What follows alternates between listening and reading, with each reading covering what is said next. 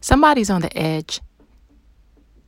Yes, today somebody's on the edge, the edge of wanting to give up, the edge of losing it, the edge of wanting to quit and throw in all the chips. Take a step back and don't look down. Instead, look out. Look around you.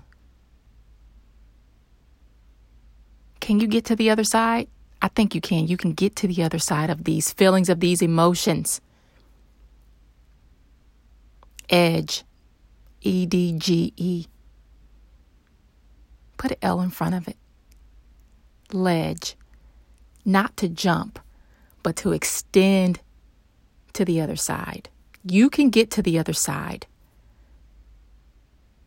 Extend yourself, extend your ability to think through your emotions and breathe.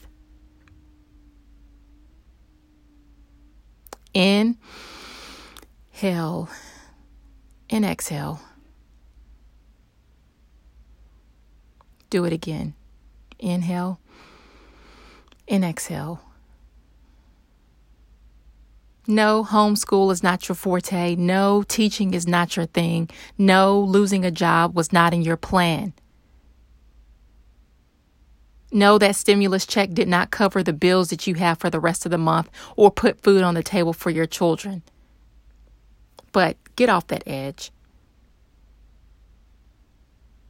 If you haven't been through it before, okay, it's your first time. See how you'll get through it.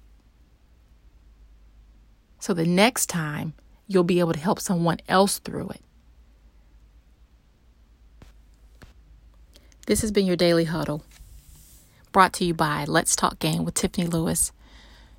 If this inspired you, like, comment, and share. And be sure to subscribe to the podcast. Let's Talk Game with Tiffany Lewis.